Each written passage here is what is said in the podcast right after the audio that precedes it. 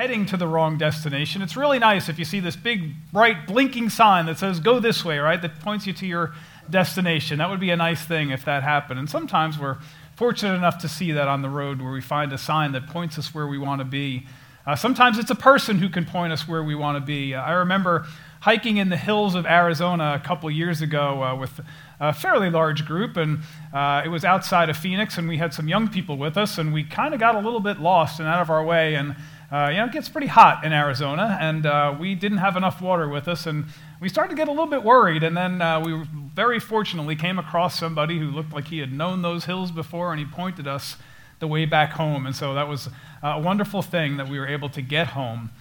Well, when we think about God, people often wonder why isn't God more clear? Why doesn't He point us in the direction more often, uh, the way that we should go? Uh, who should we marry? Where should we live? What job should we take?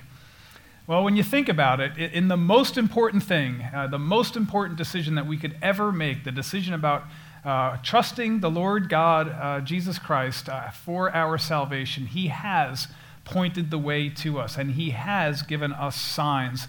And so we ask the question do you want to go to heaven? Well, if you want to go to heaven, you follow the sign. Do you want to be more Christ like? If you want to be more Christ like, well, you follow the signs that Jesus gave. You know, most of Jesus' teaching in the Sermon on the Mount is ethical teaching. So, ethical teaching is a, uh, uh, Christians do this and Christians don't do that. Uh, but oftentimes, when we're talking about ethical teaching, the ethical teaching is only as good as the authority of the teacher, right? And so, Jesus claimed absolute authority to give this teaching, but the scribes and Pharisees rejected his authority. They refused to believe that he was Christ come in the flesh. On the other hand, Jesus' followers did believe that he is Lord and Savior, uh, and they did want to follow him. And so Jesus exhorted them through his teaching uh, to obey what he was saying. And the scribes and Pharisees, well, they were hypocritical, right? And Jesus exposed them and uncovered their hypocrisy at every turn. And he taught the people how to walk in righteousness, uh, righteousness that exceeds the righteousness of the scribes and Pharisees.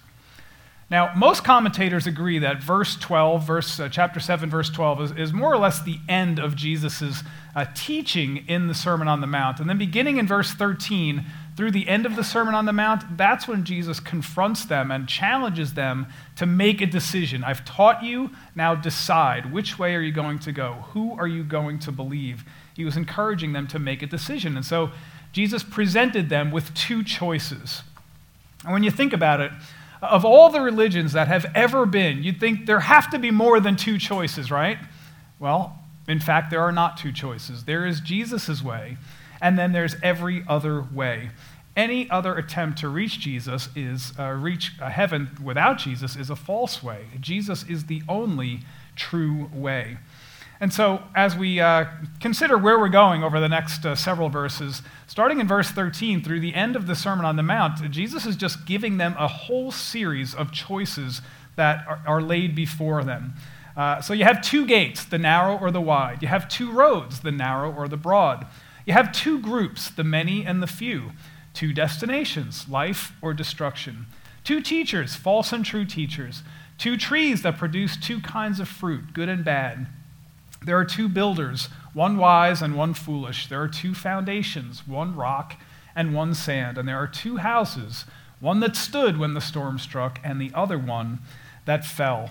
And so we have to decide what road we're on. Uh, we are either on the narrow road that leads to the narrow, uh, uh, I'm sorry, the narrow gate that leads to the narrow road that leads to life, or we're on the other road. That's the broad gate that leads to the broad road that leads to destruction. It's either salvation by grace or it's salvation by some other way. And so we have to decide. So we'll look at verses 13 and 14 today and see that if we want to reach the right destination, it all starts with entering through the narrow gate. Uh, so let's read verses 13 and 14 again. Enter through the narrow gate, for the gate is wide, and the way is broad that leads to destruction, and there are many who enter through it. For the gate is small and the way is narrow that leads to life, and there are few who find it. So we see right off the bat that, that Jesus starts this with a command, right? Enter through the narrow gate. He's telling them something to do. And yet, entering requires a decision on our part, right? When we are commanded to do something, we can either obey or we can disobey that command. Now, this is not the proper time for a full exposition uh, of uh, election and predestination. Uh, we obviously see in Scripture that uh, predestination and election are true. God does predestine, God does pre-elect or pre-elect and predestine, but also the Bible is clear that we have an opportunity to choose, and we have to choose, and we are responsible to choose. And from our perspective, our choice is a real choice. We can obey the command or we can disobey the command and go our own way. But there are consequences if we decide that we want to go our own way. So let's talk then about the two gates. Uh, this is a very simple metaphor, right? A gate is a point of entry, uh, and there are two gates to choose from. One is a narrow gate, one is a broad gate. Uh, I think of it a little bit like going to the Texas State Fair. Like when you go to the Texas State Fair, if you want to get into the fair, you first have to walk through this narrow gate, right? That's the security gate and only one person can pass through that gate at a time. And then after you pass through that narrow gate, then everybody reassembles again, you get your party back together, and then you walk into the st- uh, state fair together. That's the broad gate. Now, I don't want to push the analogy too far because uh, all those people are going to the same place, right? Uh, I'm just using it to show that there is a narrow gate that you enter by making a decision, and there's a broad gate. In Jesus' uh, analogy here, there are two very different gates that lead to two very different roads, two very different kinds of people are in view here, and they're headed to two very different places. So I don't want to push it too far, but I just want us to see that we enter through that narrow gate, one person at a time, based on a decision that we make. Now, the narrow gate, of course, is the gospel of Jesus Christ. Only people who have placed their faith in Jesus Christ for their salvation alone get to enter through the narrow gate. And the gospel is this Jesus, eternally God, came to earth. Uh, he, in, he inhabited a human body, and he lived a perfect, sinless life that we could not live. And then he paid the penalty for our sins by dying on the cross for our sins taking the penalty that we deserved. And God showed that he was satisfied with Jesus' sacrifice by raising him from the dead uh, to show that he will raise us too from the dead if we place our faith in him. Now, we aren't Christians because our parents were Christians, right? It's been said God has no grandchildren, God only has children. Uh, so our decision is individual. We are not Christian because uh, we were born in America or by process of elimination because we're not Jews or Hindus or Muslims or whatever else. Uh, we're Christian because we have made a personal decision uh, to follow Jesus, to make him Lord and Savior of our lives. And anybody who puts their trust in Jesus for their salvation alone will be saved and will be raised as well. Now, that is the narrow gate. Now, there are so many ways that people try to enter into salvation through the broad gate, right? If you've been with us for any of our, excuse me, Wednesday night studies, uh, we've been learning about cults and world religions, and we've seen so many different ways that people are trying to get to heaven, but what we see is that they are all trying to follow some type of works based salvation that gets them to heaven or nirvana or paradise or whatever they're calling it through a works based system of righteousness. When you study these religions, uh, Eastern religions, uh, Islam, Jehovah's Witnesses, Mormons, they're all very, very different. But the common thread that runs through them all is works, working your way to salvation to please whoever your God happens to be. And so the other common thread is that you're never sure if you've done enough. You never know if you've pleased your deity enough that he will save you uh, when you die. And they carry that weight with them their entire lives, right to the moment of their death. They fear death because when they die, they're not sure what their deity is going to do. Are they going to accept them? Are they going to reject them? Uh, and so that's a terrible weight, but so they fear death, but it also robs them of life, right? You can't live your life happily when you live in fear that you need to perform to please this deity, or else you will not make it into heaven, paradise, nirvana, or whatever they're calling it. And so uh, when you have a, a, God who is going to weigh you on the scales of justice based on your good works versus your bad works, well, I'd be pretty unsettled about that too. There's a lot of fear involved there. Uh, thankfully, we have a God of grace. Uh, but for them, the uncertainty of their salvation takes all the joy out of life. So when we think about that, uh, we have to think about yes, that's them, but what about us? You know, sometimes Christians too carry around a whole lot of baggage that is not necessary for us to carry around. We fear the penalty of sin and, and mistakes that we've made in our lives. And, and when we do that, the problem is not that we believe in Jesus, right? We believe in Jesus for our salvation. The problem is that we don't fully understand grace sometimes. Uh, when you see somebody who's carrying around a whole load of guilt, uh, that's why they haven't figured out how to leave that guilt uh, and live under grace. Uh, Jesus didn't say, I'll pay 80% and you pay 20% with your good works and good deeds, right? Jesus said, I paid it all. I paid all of it. Not one bit do you have to pay. And thank God, because we couldn't pay any of it, right? So when we place our faith in Him, our debt ledger is wiped clean. We are debt free, and we no longer owe that debt to Him. So when we come to the narrow gate as Christians, we have to leave a lot of baggage behind. Uh, but maybe better said, we get to leave a lot of baggage behind, right? Remember, the gate is narrow. I picture it like trying to squeeze through this little tight doorway. And uh, I can't do it if I'm carrying a backpack uh, of regret and four uh, suitcases full of regret and performance and guilt with me, right? I have to leave those things on this side of the gate or else I can't squeeze my way through. Uh, so, one of these things, one of these baggages that we try to carry through is our performance, right? We, we love what we do, the things that we do, trying to uh, build up this really great uh, list of things that we do for God. But when we stand before Him, He is not going to ask about our accomplishments. He's going to ask what we did with Jesus. Our works are but filthy rags before Him compared to His righteousness. And He cannot let us into heaven unless we have an answer for the problem of our sin. And we have to say that we have not trusted in ourselves for salvation, but we have trusted in Christ alone for our salvation if we want to pass through and get into heaven. And then we don't have to worry if we have done enough good works or, uh, or have enough uh, good things listed on our resume. Uh, nothing in my hand I bring, only to the cross I cling. That is the message of grace. Now, another backpack that we try to carry through this narrow gate is this weight of our past sin. And just like our works don't get us into heaven, our sin doesn't keep us out of heaven when we have, have accepted Jesus as our Savior. So we're not supposed to carry around this baggage of guilt of sin anymore.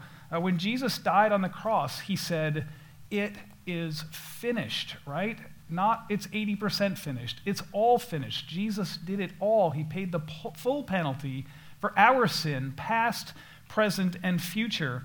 And so we leave that backpack on this side of the gate and we shimmy through the gate and we leave that baggage behind and we don't pick it up again once we get onto the other side of the gate. What a burden to be relieved of. So leave it there. Don't pick it up again. You don't take that through the narrow gate, you leave it there. Jesus paid for that. And so the Christian life brings us great joy because it's not based on anything that we have done. It's based on what God has done. It's based on the relationship between God and Jesus. And uh, we are a gift as believers to Jesus from God. And so we're just swept up in this divine love between God and Jesus. And we don't have to worry about what we've done. We just allow that love to carry us along and we are relieved of the burdens of our sins, and that should bring us great joy as well. And no other religion offers that. Uh, you can search far and wide. Any other world religion does not offer a salvation based on grace. We are given the gift of salvation by grace alone, through faith alone, in Jesus Christ alone. You know, Jesus used this metaphor another time of, of a gate or a door in John chapter 10. Uh, he said this in verses 7 through 9. So Jesus said to them again, Truly, truly, I say to you, I am the door of the sheep. All who came before me are thieves and robbers, but the sheep did not hear them. I am the door. If anyone enters through me, he will be saved, and he will go out and find pasture. So we see that there are two gates. Those who enter through the narrow gate, through Jesus, will be saved and they will be safe. And those who try to enter through another way will not be saved, nor will they be safe. You know, that really bothers unbelievers. Have you ever noticed that before? That really is a, get, gets under their skin. Uh, how smug, how arrogant they say that we Christians would, would say that we have the right way and the only way and that there's no other way. Well, when they say that to you, you have to say, Look, I didn't say it. Jesus said it. You know, go to the Bible and, and argue with Jesus. Don't argue with me. I'm just the messenger here. Uh, Jesus said, I am the way and the truth and the life. No one comes to the Father but through me. And so we see that there is only one way. There is only one way, and that's Jesus Christ. Now, don't apologize for this exclusivity of Christianity. Christianity is exclusive in that you have to come through Jesus, but it is inclusive in that everyone is invited. Everyone can come, but you must come through the narrow gate. You must come through Jesus. So there are two gates. There are also two roads. The narrow gate leads to the narrow road, the broad way leads to the broad road. And everyone who has ever been born, other than Jesus, has been born on the broad road because we are born tainted by Adam's original sin and tainted by our own sin. And so every impulse, every thought we have is selfish, uh, and it's tainted by sin and our sin nature. And the longer we stay on that broad road, the longer we are going to remain in our sin. So, to find the narrow gate requires that we make a decision to seek it. We have to look for it. It's very easy to get swept along on the broad road. It's the default position of the world. The whole world is on this broad road, uh, and it, the people who are on it are everybody who has not made a decision to follow Jesus Christ for their salvation. They're the ones going through life without thinking about their sin, thinking about its consequences, thinking about their eternal destiny. And if we continue to allow, to allow ourselves to be swept along on that broad road, well, we'll never make that intentional decision to follow Jesus Christ. And, that destination is destruction, as we will see. We have to make a decision to get off of that broad road and seek the narrow gate that leads to the narrow road. Now, the Greek here is interesting because the Greek part where it says uh, the narrow gate, that's one Greek word. That Greek word means, uh, the Greek word is stenos, and it simply means it's like a dimension. The dimension of the gate is narrow. But when it talks about the narrow road, a different word is used there. It's the word thlipsis, uh, and that has a different meaning uh, than dimension. Uh, it means to, to press close or crowd against, or to cause something to be constricted or narrow because it has been pressed together from both sides. So, not just the dimensions, but this is narrow because it's being pressed together, and that's what is making it narrow. So, to be troubled, to be oppressed, to be afflicted, that's what this word means. And that's why some translations say, narrow is the gate and hard is the road that leads to life, right? Because this is a hard road that we're on. So it's one thing to find the narrow gate, that's salvation, but the road does not become easy just because we have found the narrow gate, right? We're going to be oppressed, we're going to be pressed from uh, both sides. The Christian life is hard, right? We've been studying the Sermon on the Mount for the past six months. Is this stuff hard or is this stuff easy? This stuff is hard, right? Just think about what Jesus has said so far in the Sermon on the Mount, the, the Beatitudes. The first Beatitude is Blessed are the poor in spirit for theirs is the kingdom of heaven. And the last beatitude is Blessed are those who have been persecuted for the sake of righteousness, for theirs is the kingdom of heaven. So the kingdom of heaven is the goal. And all throughout the Sermon on the Mount, Jesus has been describing the marks of kingdom citizens who are displaying these characteristics of people who are citizens of the kingdom. He's describing people who have found the narrow gate and who are walking on the narrow road. A kingdom citizens are poor in spirit. They mourn their sin. They're meek. They hunger and thirst for righteousness. They are merciful. They're pure in heart.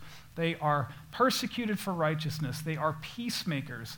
Uh, their righteousness exceeds the righteousness of the scribes and Pharisees, not because they do more good works than the scribes and Pharisees, but because they have found a different gate and they're walking a different road than the scribes and Pharisees. They're on a different path, they're on the path of Jesus.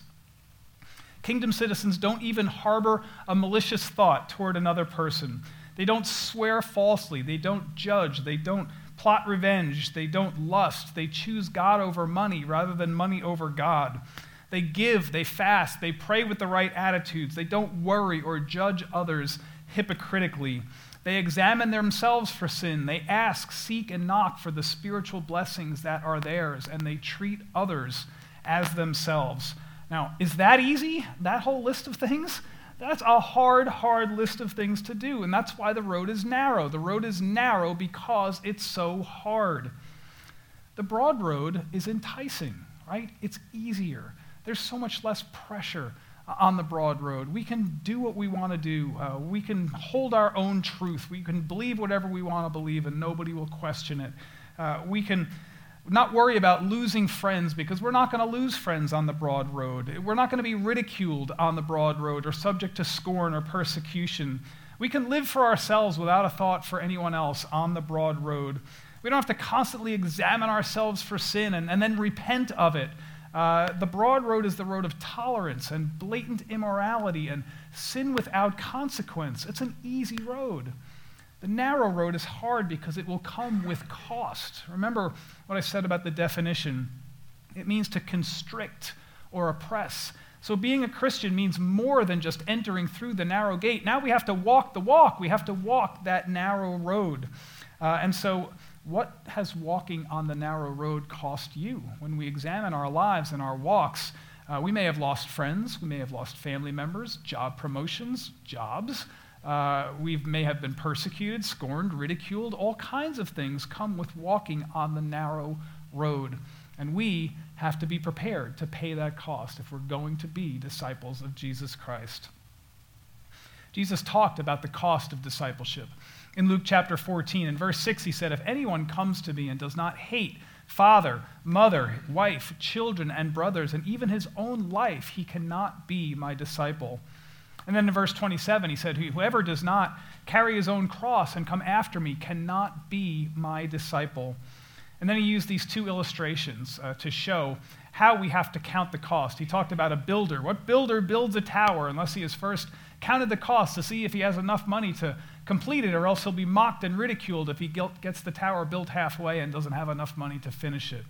Or uh, what commander of an army will look at his uh, 10,000 troops and then see his enemy coming with 20,000 and decide whether he can defeat that enemy or whether he should go and make peace? Uh, so the cost of discipleship is hard. It can cost us everything. The rich young ruler wasn't prepared to pay it, right? The thing he loved the most was money, and he wasn't prepared to give it up. And so we have to ask ourselves if there is anything, anything in our lives that is uh, in the way of our becoming true disciples of Jesus Christ and staying on that narrow road. So the road is hard. There are two gates, there are two roads, and there are two groups of travelers. They are called the many and the few. You know, there are only about 2 billion people on this planet of about 7.5 billion people uh, who call themselves Christians. Um, even among people, though, who profess to be Christians, uh, some of them uh, think they're Christians, but they have not made a personal decision to follow Jesus Christ yet. And by process of elimination, like I said earlier, because they're not Jews, Hindus, or Muslims or something else, they think that they must be Christians, but they have never accepted Jesus Christ as their Savior. And as we'll see in a couple of weeks, uh, when we get to this verse, it says that uh, Jesus said, Many will call me Lord, Lord, and I will say to you, Depart from me. I never knew you. And, and, and that is a very scary thing, but they won't enter the kingdom because of their lawless, lawlessness, because they were not true disciples of Jesus Christ. Well, on the broad road that leads to destruction, of course, are all non professing Christians, but sadly, even people who profess to be Christians. But what we see here is that true followers of Jesus Christ have always been in the minority, and unless something radically changes, we probably will always be in the minority. And it's shocking when you think about it that uh, that number of people are going to go through the broad gate onto the broad road, and such a small percentage of people are going to be on the narrow road that leads to life. But Jesus was pretty clear about it. There are two destinations. Some are going onto the broad road that leads to destruction, and fewer are on the narrow road that leads to life. So let's talk about these two destinations. One is life, which means salvation. The narrow gate and the difficult road lead there. The other is destruction, which means hell. The broad gate and the broad road lead there. Now, I want us to understand that Jesus was no universalist, right? A universalist believes that everybody goes to heaven because God is love and he loves people too much to ever send people to hell. And I think that if you can take certain verses out of context in the Bible, you could build a theology built on universalism. I can see how it, you can find it there. But this ignores the great body of Scripture that talks about God's holiness and God's justice. And so universalists are very strong on God's, God's love, but they disregard his love and his justice. And uh, so Jesus could not have been more clear in this passage. There are two destinations. Uh, there is a hell, and some people will go there, sadly, and they'll go there because they have not made the decision to enter through the narrow gate. So there are two gates, two roads, two groups of people two destinations and there are two choices. You can choose to get on that narrow through the narrow gate and on the narrow road or you can choose another way. Now, we naturally read this passage right, through our 21st century eyes, right? Of course, that's what we do. Uh, we're on this side of the cross, where in history, uh, Jesus died for our sins and he rose from the dead and he ascended to heaven, and we're waiting for him to come again. But his original audience didn't have that information, did they? Uh, they're standing on this hillside and they're listening to this uh, relatively obscure, uh, seemingly uneducated, itinerant pre- preacher from Nazareth. And so they have to make a decision. Are we going to follow this man, or are we going to follow the admired scribes and Pharisees who've been teaching us uh, for many, many years? What are we going to do? Uh, and so they have to make a choice. And Jesus wasn't introducing a, a brand new concept to them about choice. Uh, we see in the Old Testament, the Hebrew scriptures, that they would have been familiar with, uh, that they were quite familiar with the idea of choices and consequences. So let's just quickly read Psalm 1 and take a look what this has to say. You see two groups of people here. How blessed is the man who does not walk in the counsel of the wicked, nor stand in the path of sinners, nor sit in the seat of scoffers. But his delight is in the law of the Lord, and in his law he meditates day and night. He will be like a tree firmly planted by streams of water, which yields its fruit in its season, and its leaf does not wither, and in whatever he does, he prospers. All right, so that is the blessed man. The wicked are not so, but they are like chaff which the wind drives away. Therefore, the wicked will not stand in the judgment, nor will nor sinners in the assembly of the righteous. For the Lord knows the way of the righteous, but the wicked, of the way of the wicked, will perish.